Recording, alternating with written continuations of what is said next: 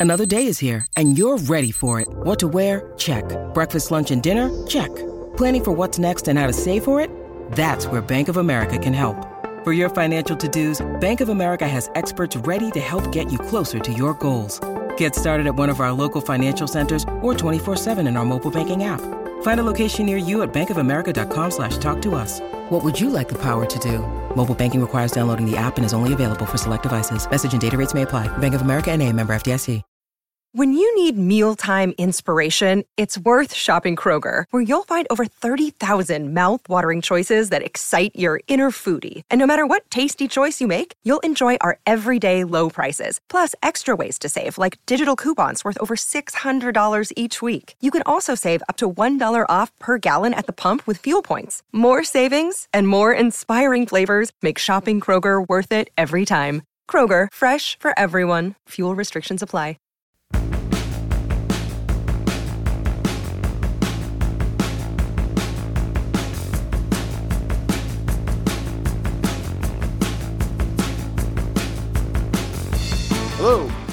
Welcome to another edition of the 66 to 87 podcast. I am Tom Reed, joined as always by Dave Molinari, and a little bit later we will be joined by National League hockey writer uh, Scott Burnside, who right now working for the dailyfaceoff.com. Uh, he's going to be along to talk about the big news this week, and it's coming out of Pittsburgh, Dave, and it's a, uh, a major story. Uh, the Pittsburgh Penguins uh, could possibly in the next couple days uh, be purchased by the Fenway Sports Group. Uh, our own Dejan Kovacevic, Kovacevic, I should know my owner's name, last name, uh, uh, has reported that the deal uh, is believed to be in the in the neighborhood of nine hundred million dollars. Uh, the, the, there's a lot of details are very scarce right now, but it does sound as if Mario Lemieux will continue on uh, at least as a minority owner, to, to have some continuity there. Uh, it appears right now that the major management and coaching uh, staff, there's not going to be any shakeups. So there's going to be some continuity. But Dave, there, this is a massive change coming to the Penguins team that is used to being run by one or two owners, uh, kind of a mom and pop operation from its outset. And uh, this is going to be a lot different. Uh, Fenway Sports Group is a major, major player in the sports uh, properties world. Uh, for fans that don't know, they own the Red Sox, they own a Liverpool FC, uh, they own a racing team, or the Roush Racing Team in NASCAR. They own one of the best and biggest uh, regional sports networks in NESN in Boston. Uh, so this is uh, a major player coming to town with a lot of capital, a lot of partnerships but Dave, I'm sure there's probably a, a segment of the fan base, uh, like most of us in the world, who are always a little bit worried about change. Uh, your initial reactions when you heard this? Well, my initial reaction was that I, I was kind of sour because these these Fenway people came in and nosed out my group uh, that was looking to buy the Penguins. they they came up with an offer that apparently was about nine hundred thousand dollars or nine hundred million dollars more than than we were prepared to offer. But so, but once it got past that initial disappointment, uh, you know, it, it's hard to see much of a, a, a, downside to to this deal as as it appears to be constructed uh, for the Penguins, and I I think that might be evidenced most by the fact. Uh, of the enthusiasm with which it has been received from inside the organization. Uh, keeping Mario Lemieux as a, as a minority partner is a, uh, a smart move on all levels. Uh, I mean, he gives instant credibility to to the the Fenway Group, to you know any Penguins followers who were not familiar with uh, any of that uh, group's other holdings. Uh, you know, the uh, the teams with which uh, they are affiliated, like the Red Sox and uh, Liverpool, are perennial winners. Uh, I, you know, it, it's hard to see much of a downside. The, this group will probably have even uh, more resources that it can put into the Penguins operation than, than even Ron Burkle has, which is you know saying quite a bit. Yeah. Um, so you know, eh, you know, it's still early. There, there's still a lot to be learned about how things would be run under the uh, under the the guidance of the Fenway Group. But you know, the the initial reaction, I think, it has to be pretty pretty positive and pretty encouraging uh, for the franchise. Yeah, just uh, for for our listeners here, we are recording this on Thursday. This is a, a very fluid story in the sense that when it's going to be finalized, obviously this still has to go through the NHL. I would assume they would rubber stamp it, uh, but the first step, of course, is is getting stuff uh, within the Fenway Group. Again, it's a massive it's a massive uh, uh, enterprise that they have, and they're they're adding partners. LeBron James is is well known. Gerry Cardinale, who is one of we're going to talk a little bit about him in the next segment, and just some of the partnerships they have and the movers and the shakers that they have in this group. I echo Dave's sentiment 100%. Uh, I, I, think this is only a positive. Again, I think there's always going to be part of the fan base that's concerned uh, that oh things are changing. What's what's happening here? Uh, but I, I really think this is a good move. Uh, Dave, uh, back me up on this. You you you've covered this team for so long. You would know the, the timelines and the ins and outs a little bit better. I mean, this is this has been an open secret, right? That at some point this was probably going to happen. It dates back for five six years, right? That the, that there was uh, a possibility of something like this was going to exist. Oh, I think probably even longer than that was the you know the first talk of uh, of Lemieux and Burkle being being willing to sell, and and that you know there have been a few uh, times in recent years when you heard that you know there there were talks going on or or at least that the current owners were were more receptive to entertaining offers. So you know it, it's not a complete shock. Uh, i don't think uh, many of us had heard before this week that uh, you know there there was talk of of anything possibly happening, eh, you know, on on such a short timeline. But uh, you know, the the fact that especially Burkle, you know, would at least be receptive to the idea of of either getting out or moving into a reduced role. Uh, you know, that's not a shock, and I I think it's it's pretty clear and, safe to assume that that Mario Lemieux, a, a condition of any sale, would have been for him to uh, remain, you know, in, involved in ownership, even if it's in you know in a scaled down capacity. Just, I mean, that that's good for the franchise. It's good for the city, and it, you know, I think it's it's good for Lemieux. His, you know, his involvement can only be a, a, a positive for for all concerned. Uh, for, for, for, for, listeners that don't know a lot about uh, Fenway Sports Group, we're going to get in a little bit more into that in the second segment.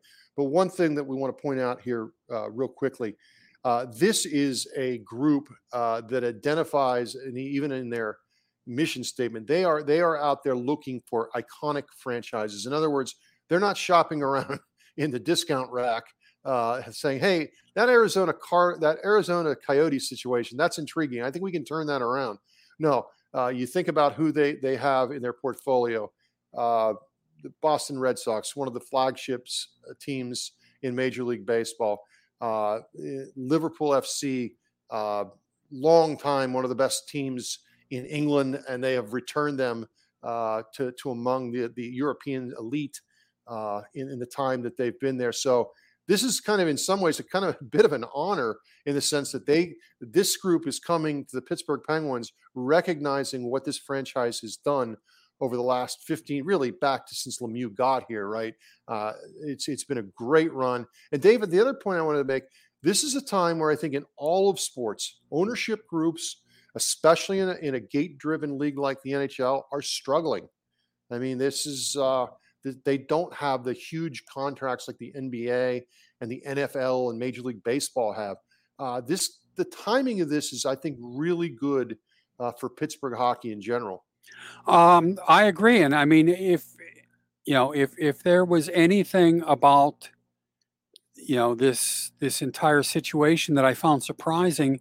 It's that the the trajectory of the Penguins franchise, you know, is, is headed down at this point, um, just because it was high for so long, right. you know, and success in pro sports, especially those with salary caps, uh, tends to be pretty cyclical you know they that's that's the point of a draft is that uh, you know bad teams get the best players so that they can you know improve uh, you know everything is designed to make it so that uh, you know a handful of teams don't stay on top forever and I, I you know i think it does say a lot uh, about about the way this franchise is viewed outside of pittsburgh that a group with the mission statement that that Fenway has would deem it uh, worthy of uh, pursuing at this point in time. Yep, 100%. All right, we're going to continue this after the break. Uh, stick with us. We're going to get a little bit more into who FSG is and kind of how they go about their business. And then please stick around for a third segment with the great Scott Burnside. Uh, he'll he'll, ha- lend his perspective into this, and we'll talk about some things actually on the ice. Uh, stick with us here on the 66 to 87 podcast.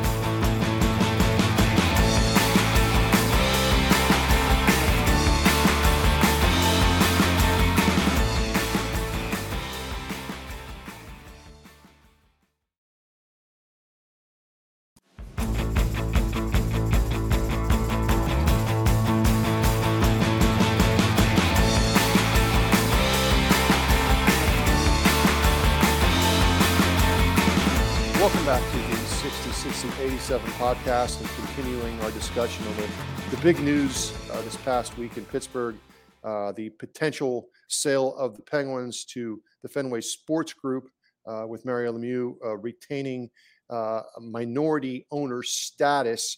Uh, again, we were recording on Thursday. By the time you listen to this, there may be many more details that have come out, but we're just operating on what we know right now. Dave, uh, I, I, talked to some people this week um, around the sports world who really follow uh, the, the, comings, the, the, doings of the Fenway Sports Group. This is, of course, run by uh, John W. Henry. Um, he is he's at the top of the top of the masthead, as they say. Uh, but there's a lot. There's there there are many more partners in this group. As we mentioned, they're they're they're they're, they're two main, most visible properties are the Red Sox and the uh, Liverpool FC in the English Premier League. Uh, and I, I, was what I was interested to find out if, if, if there were some characteristics or some commonality in how they approach the business. And we, we spoke to people on both sides of the Atlantic who cover the team. We talked to some people in the business end, and there were a few things uh, that, that, that that that were repeatedly mentioned. And I think it's really interesting right off the bat. We, we, we keep saying that Mario Lemieux will stay in place with this team as part owner because one of the one of the things that I think has made this group successful is they have been very good at identifying people that need to be in leadership positions and putting them there. If you think of when the Red Sox, when when when John Henry and his group bought the Red Sox, they went out and surprised some people and went out and got Theo Epstein, who nobody knew who Theo Epstein was at the time, 28 year old boy wonder. And boy, did that turn the franchise around. They bring in a, a, a, a veteran manager in um, uh, Terry Francona. Uh, the same thing happens over in Liverpool, where Mike Gordon goes out and finds Michael Edwards to kind of run the show there behind the scenes. They go out and hire one manager, Brendan Rodgers, who gets them close, but then goes out and get one of the best managers in the world, Jurgen Klopp. And again, they get the right people in place. So it does not surprise me at all that this group has said, I don't think we can improve right now. We need Mario in there because he, as you mentioned in the first segment, gives us that instant credibility and it gives you a hockey mind as they come in and are, are, still not not quite sure what they have here in hockey. This is a new venture for them, but this this looks to be a consistent pattern with this group. Well, yeah, and I mean, before we get into that, I would encourage anyone who is listening and has not read Tom's story on this to immediately hit the pause button and go to the website and read that story. It, but come back, it, folks. It, come back. Well, well, yeah, you are allowed to come back then, but uh, it will give you so much insight onto what how the how the Fenway Group ha- has operated and what can reasonably be expected to be done uh, with the Penguins. That I mean, it is worth many times over the, the time that you will invest in reading the story. It, it was just an outstanding piece of work by Tom. And yeah, I mean, uh, the, uh, you know, having Lemieux stay, uh, which I, I'm sure he wanted to do regardless. Sure. But that's just, you know, such a, a smart move uh, by Fenway to, to want to keep him around because, you know, there never has been and never will be a bigger hockey name in Pittsburgh than Mario Lemieux. Um, you know, on top of everything else, he's obviously very familiar with, with how the organization has been run for for the past 20 plus years since he's been one of the owners and you know observing it on pretty much of a, a daily basis even if he hasn't been a particularly hands-on owner um, yeah, if you know if that uh, goes down in history as the first official move in Pittsburgh by the Fenway Sports Group, it's going to be hard for them to top that with their second move. Yeah, I, I would agree. Uh, a couple of other things. This uh, group is, and we alluded to this uh, briefly in the, our first uh, segment. They are very keen in building partnerships throughout sports. Uh, uh, Gerry Cardinale is not a name that you you'll probably ever need to know, uh, and and his Red Tail Capital partnership partners is not probably anything real fans will need to know. They're more worried about getting the power play going again. But this is a guy uh, who has connections all over the sports business world. And Fenway's been very good at adding these type of people. And where this becomes, I think, important as Dave mentioned, and we always allude to that, there, a downtime is coming. Uh, it's just a natural process in sports. And uh, when the product's not great on the ice, that usually means there won't be quite as many fans. And in a market like Pittsburgh, we have a history here. We knowing it. Sometimes we get a little bit worried here about the franchise stability. Uh, Dave, we've lived it with with possible bankruptcies, possible moving. I think this group uh, of course, there there are mechanisms in place that's going to keep the team here for the foreseeable future. But you want a very uh, you want a very strong uh, ownership group that has money that can bring partnerships in uh, that can help you help this team through the rough times. And it's I think it's a very important part, uh, a component of this. Uh, another thing, and I wanted to this is this is something that that I think is very interesting this is a group that is really, really high on analytics. Um, the, the, they one of one of Henry's first moves uh, when he be, he was a, a, boyhood baseball, loved baseball, was Stan Musial fan. When he buys the Red Sox, he's he's already analytically driven. That's how he makes his money. Uh, algorithms. Uh, he made his money on betting on the future as a hedge fund manager. Uh, brings in Bill James there. Liverpool, same way. Liverpool is is one of the most analytically driven teams in Europe. Dave, where this becomes, I think, interesting, and Scott's going to allude to this when we talk to him in the next segment. Older players, even star players at times at Liverpool, they have allowed them to go because they think that it's, t- sometimes time to move on. There's a couple of players on this team right now that are in their mid 30s and are will be out of contract at the end of the year. And I'm very very interested to see how they work the analytical side of this, maybe, and maybe the common sense approach of these guys and Chris Letang and Malkin are stone cold locks locks to be immortal here in Pittsburgh. We need to keep them. Or does Fenway come in and say, look, it might be time to to to rethink this a little bit? Uh, well, and you know, before we go any farther, perhaps in a future segment, we could in, explore the idea of whether Redtail Capital has anybody who might be able to help on the power play. Uh, uh, but until then, I mean, I you know, we we don't know how Fenway would approach, you know, uh, keeping veterans around. I I think that Lemieux has made it clear. Certainly, I, I don't think there's any question that Sidney Crosby will finish his Oh. career in Pittsburgh. I think that's a given. Right. I think Lemieux has made it pretty clear that he would like Malkin to do the same, and I think Malkin has expressed a similar sentiment, as has uh, Chris Letang. Um, you know, with with new ownership, uh, you know, those uh, decisions might be made elsewhere. But I would think that for the time being, at least, you know, things tilt in favor of the Penguins trying to uh, retain Malkin and and Letang. Uh, you know, whether those guys would be able to return at, at what uh, management would see as an acceptable price, you know, remains to be seen, and and that's a decision for a bit farther down the road. Um, but you know, it uh, that is one of uh, many aspects of this that uh, will be worth keeping an eye on in in coming days and weeks. Uh, obviously, we, we, we've we've talked about Mario Lemieux a lot here. Uh, I think I, I don't know if there is a sports figure and not just a player, but a sports figure that has meant more to a franchise uh, than Mario Lemieux has to the Pittsburgh Penguins. But um, a, a guy that Dave wrote about did a really nice. I hope you read the piece in the in the our Friday Insider section. Ron Burkle, who is who has very much been uh, behind the scenes, doesn't want any credit uh, for what he's done, but has certainly played his role in three Stanley Cups here. Uh, Dave, uh, for those who haven't had a chance to read it yet, uh, give us a little bit of a kind of the- kind of an appreciation.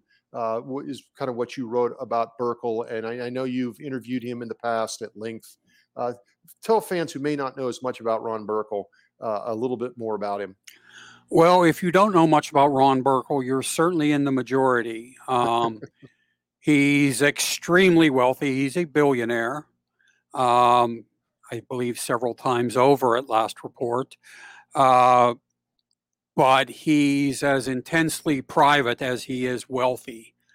Uh, Lemieux brought him in uh, to the ownership group after he got uh, ownership of the team through through bankruptcy in 1999, and while Lemieux gives the franchise credibility, Ron Burkle more than anyone else, any other partner by far, gave it the financial wherewithal to run itself as a first class operation, to spend to the salary cap ceiling every year, and, and to put money into scouting and player development, which is so important for a team that has habitually traded away early round draft choices to try to fortify its uh, roster for a playoff run in any, in any given uh, spring, and that that has you know made it possible to develop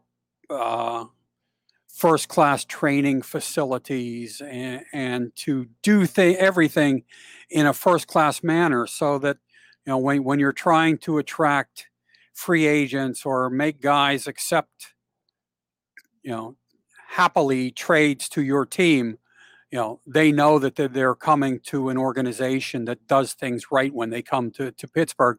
And that's all because of uh, the financial strength that, that ron burkle brought to this team. I, I think it's it's not only safe to say that there wouldn't have been the past uh, three Stanley Cup banners in uh, PPG Paints Arena without him, but there might well not have still been a uh, a Penguins franchise in Pittsburgh without Ron Burkle. Yeah, and it's good. And, and DK mentioned this in his column the other day. It's good that these guys, both of these guys, uh, not only get the recognition they deserve, but the money they deserve. They put so much into this franchise. Uh, as, as, we said, DK is reporting that the sales about 900 million. That sounds about right. I know Sportico had uh, their valuation was 800 and 850, 875, 840, somewhere in that what the value is. And, and, and talking with some people there said that that might have even been conservative. So uh, it, it, sounds like that's the right area. Just to give uh, our our listeners an idea, the uh, the valuation of, of Fenway Sports is 7.35 billion dollars. So they've got their money. Granted, one of the things that sometimes fans in all of these markets where there they have teams are concerned is do they get spread too thin as they continue to add to their portfolio? We'll see. Uh, I don't think that's going to be a problem. And Dave, one of the, the, the cool things, and we'll, we'll, wind it up with this question is, uh, you know, uh, John Henry and his group with, with, baseball, there's no salary cap. There's a luxury tax, but still, you got to spend an awful lot of money. Uh, they've had to sink money into an old but a wonderful ballpark in Fenway Park. This same situation in Liverpool, where Anfield they they they've rebuilt the main stand uh, instead of building a new uh, facility. Uh, the, the, money spent over there is astronomical on transfer fees. Uh, they are going against sheiks and Russian oligarchs uh, to try to find the best players in the world. They, in in Pittsburgh, they're coming into a situation where they don't have to do that. Uh, they don't have to spend that. There is a salary cap. It's a, they have a beautiful arena, a beautiful practice facility. So it'll be interesting to see what kind of improvements they make and how they try to fortify this uh, this franchise uh, with the money that they've spent. Yeah, Tom, and for the record, I'd just like to note that if if the asking price had actually been 845 million, my group would have still been in the mix, but we we just didn't want to go above that. You don't you know you don't go to nine. You don't you don't when it comes close to 1 billion, you you stay out of that. Yeah, there there you know, you just you just have to set a budget and stick to it. Uh, uh, no, I mean, you're right. There you know, the, the place where where I think you know, they, if if there's anything that they would invest even more heavily than the current ownership in, I would expect it to be scouting and player development. Yes, just because, yes. you know, eh, the the Penguins I think have done a really good job in, in both areas under the current ownership.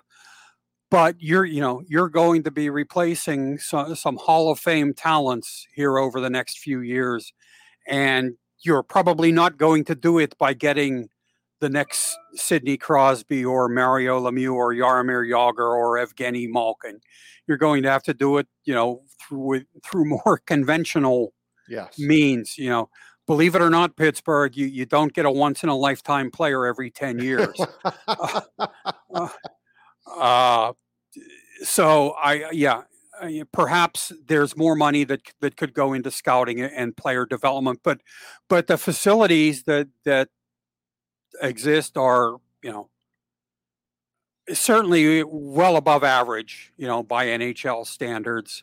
Um, there's no need to invest heavily in those. I, I don't think anytime soon. Uh, it'd be interesting if they would decide they wanted to rebuild the Civic Arena so they could have a, uh, you know, a classic uh, venue like Anfield or Fenway Park, but I'm really not going to count on that. I hope all the smoke would come back in. Uh, when I'm when I first started going over there in the 80s as a as a hockey fan, I could just remember that just it was like an old boxing venue in the 1940s at Madison Square Garden. You look up at the scoreboard, and all you could see was smoke. Uh, it was glorious, actually.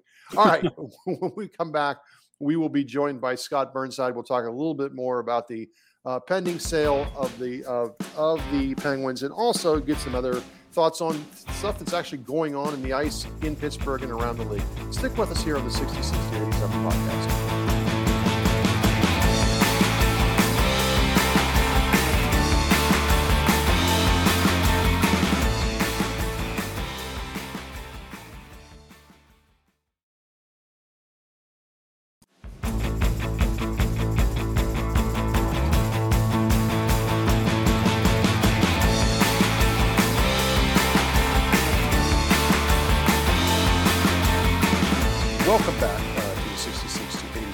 Podcast. And as promised, we are now joined by uh, the great Scott Burnside. You can read his material, you can hear his voice on dailyfaceoff.com.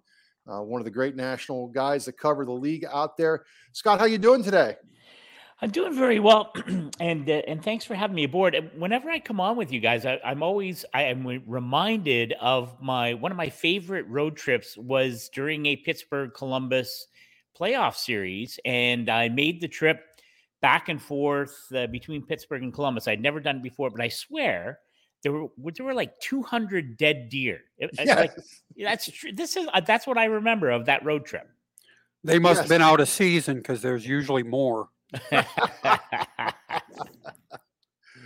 yes, that's what that's what that's what appealed to me about the job of taking the job in Pittsburgh while living in Columbus is uh, just dodging the deer. Uh, I'll let with with that introduction, I'll let Dave get started with some questions.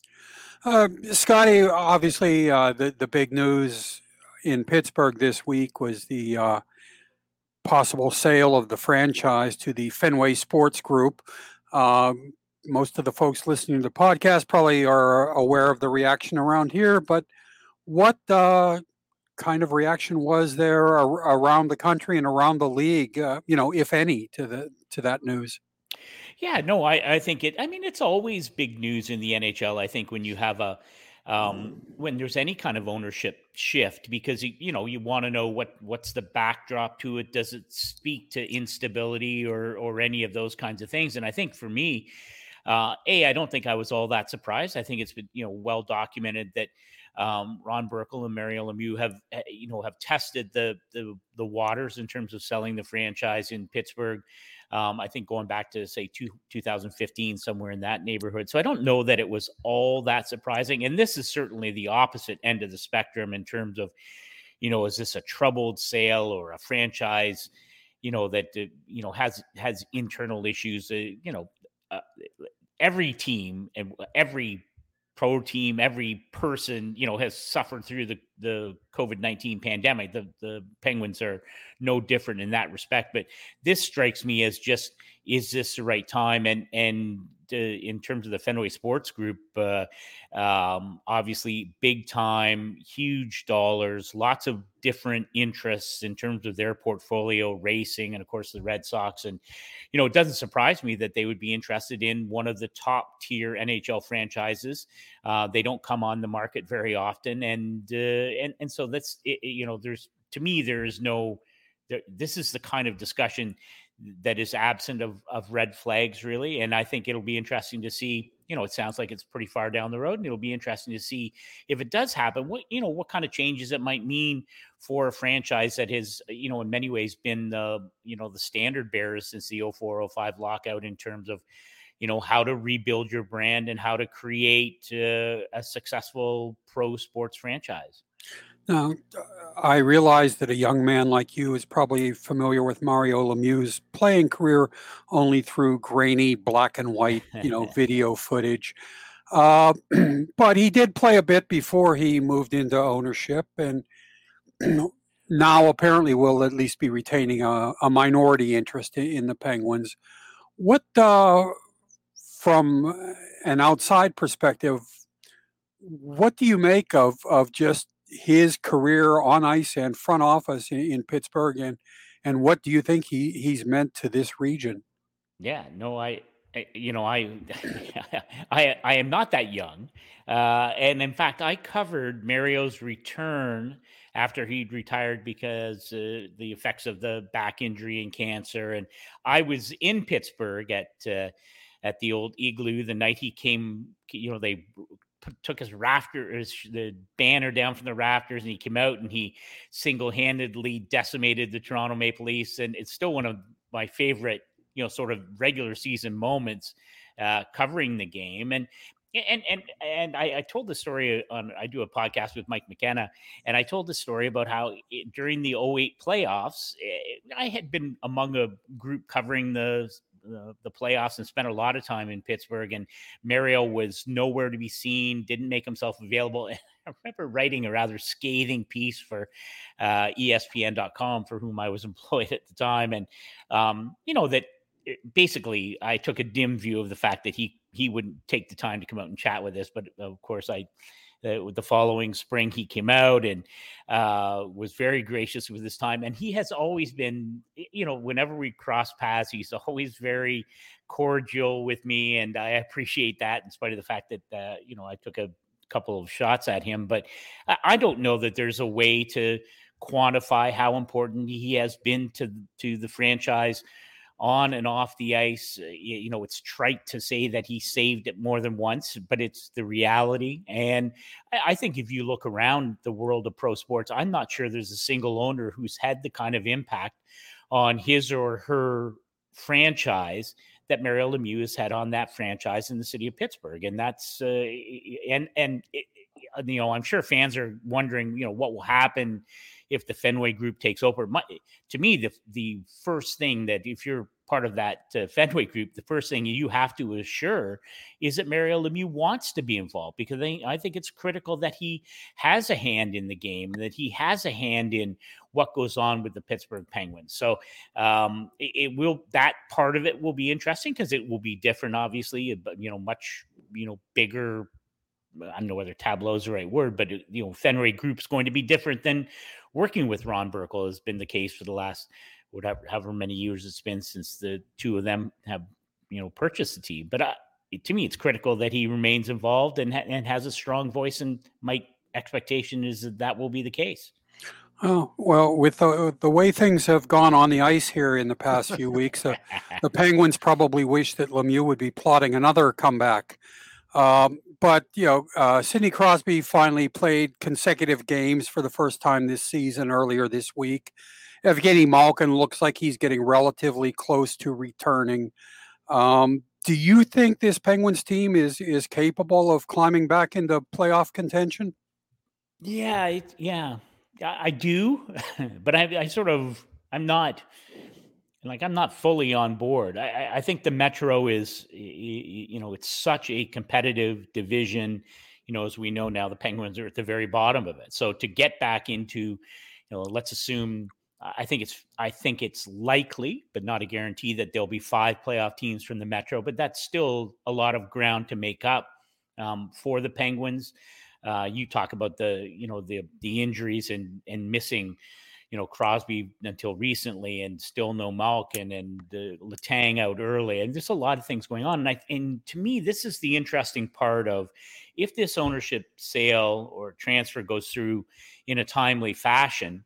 Um, you know, does it create the natural break to make what would be very difficult decisions about key players like Chris Letang and Evgeny Malkin, both of whom are, of course, in contract years? And um, you know, does does this kind of um, change at the very top lead to very significant changes in terms of the hockey roster? And and maybe you can't draw a line from A to B, but I think it will be interesting.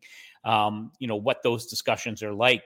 Um, if the Penguins continue to be outside the playoff bubble, you know, something that hasn't happened uh, since Sidney Crosby's rookie year. So, uh, you know, I don't know. What do you make of it, Davey? I mean, you you're there every day. like, do you think this team could get back in it? I, there's they're not, you know, it's still it's early, but it's getting late quick. Oh, right. Yeah. I mean, I, I agree. I, I, think they certainly will be capable of, of getting back into contention if they can get their core guys healthy and keep them that way. Uh, but, you know, it, it's not so much a, a question of how many points out of the top eight spots you get, but how many teams you have to hurdle to get there with uh, you know there being the possibility of of three points in every game that's contested, you know it's not easy to make up ground. Yeah, and uh, you know if you have to pass multiple teams, that just compounds the challenge. So yes, I I, I think they could.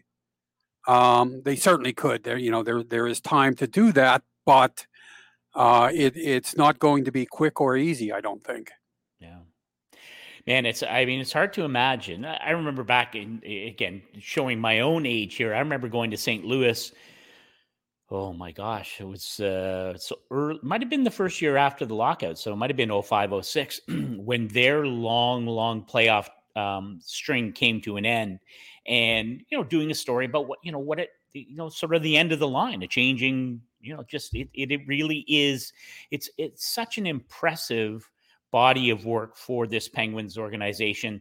You know, as I mentioned, after Sidney Crosby's rookie year, I mean, to be there, you know, consistently every spring and to not miss and to be in the playoffs and you know to, to the to it's kind of sobering to imagine that that might be coming to an end and if it does come to an end what are the ramifications for the core of that team Dave and I, you know, uh, Scott, Dave and I talk about this regularly. Uh, we've both written about it. For me, it reminds me so much of the Red Wings in the middle of the last decade. Yeah. Uh, as Zetterberg and Datsyuk are getting older, uh, they're still keep making the playoffs, but they're no longer making runs. But the, but but just because you have such Hall of Fame caliber players, the organization feels compelled to keep them together, right, and ride it to the very end. And you know, it's been a long climb back for Detroit, although they're starting to look like they're putting the pieces together. But uh, that to me is, is, is, the parallel that I see uh, with these Penguins. Yeah, no, Tom, I think that's absolutely true, and I think it. You know, you have to. You know, Pittsburgh's a sophisticated hockey market, right? Like they, they, they get it, and you're and you're never going to keep everyone happy. Like if you if you decide uh, you know, and depending on whatever the contract talks go like. But if you if you feel you can't commit the dollar in term that a Chris Letang and Evgeny Malkin might be looking for at this stage of their career, and have to move on. I mean, there will be people who will be upset.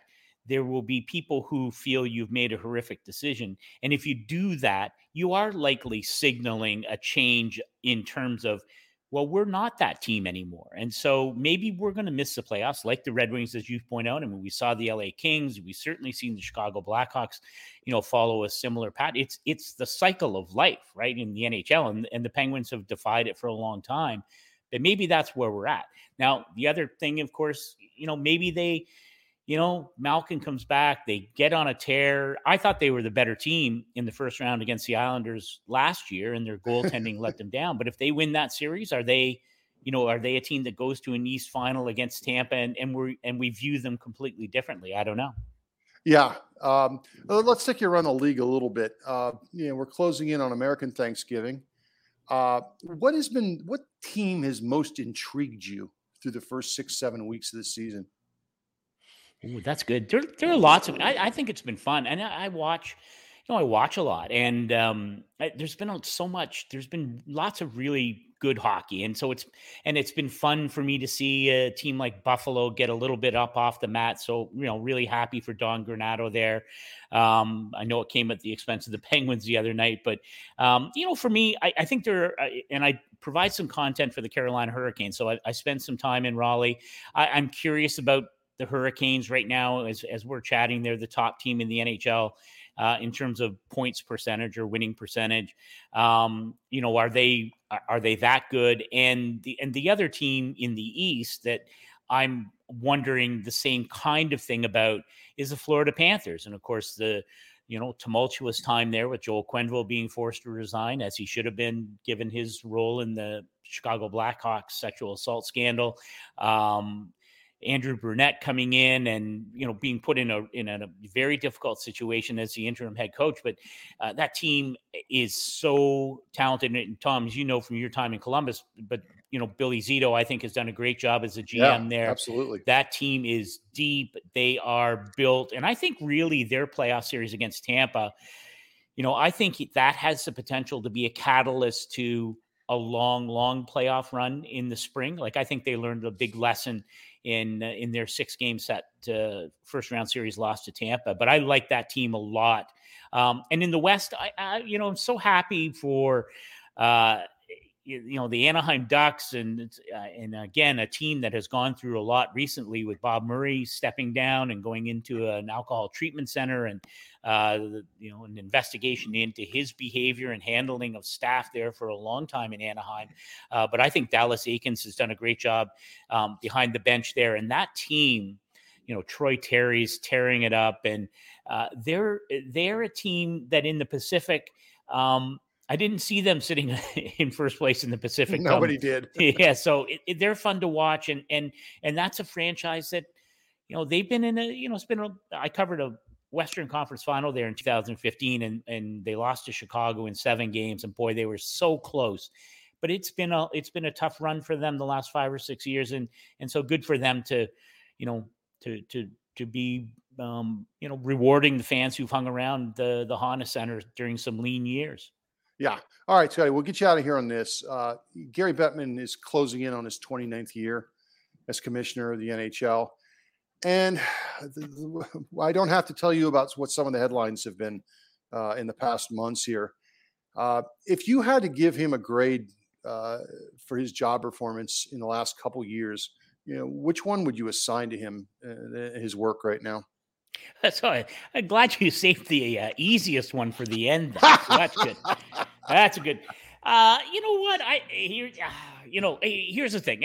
I, I think it's been. It it has been it has been a very disappointing time for the NHL as a whole in terms of the leadership. And I go back to the very beginning of the investigation into the Chicago Blackhawks and how it was treated by the league when the investigation was announced and the lawsuits be, you know were made public. Uh, I, I thought the league mishandled it from the get go. I thought they showed a stunning lack of empathy right at the outset. I think they have. I think they have been very slow on really important, you know, moments. Whether it's Black Lives Matter, um, the whole concussion thing remains a mystery to me. Why the league has chosen um, to, to drag their feet on certain elements of uh, acknowledging the issue of concussions and the long-term health uh, uh, health issues there. Um, and and and certainly recently, uh, they have been full value uh, for for all of the criticism they've received. I think I, it's been it, it's been a PR nightmare, and and in every instance, just about.